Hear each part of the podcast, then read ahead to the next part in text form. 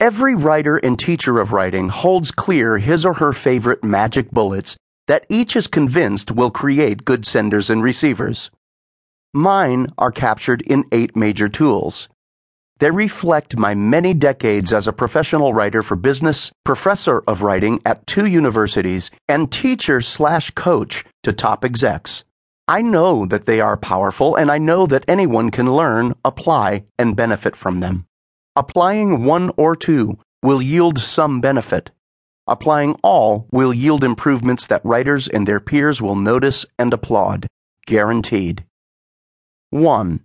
Logical reasoning.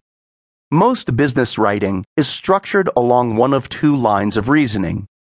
Deductive, in which thoughts move from the more general idea or premise which is believed to be true to the specific examples, test slash survey results, and so on that support it, much like books, proposals, reports, and paragraphs are structured.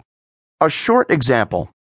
Carelessness killed thousands of fish and an untold number of other wildlife in the Missouri River last night. The cause has been traced to an operator at the local steel plant who failed to close a valve that would have prevented an estimated 10,000 gallons of deadly phenol from entering sewer lines that discharge into the river.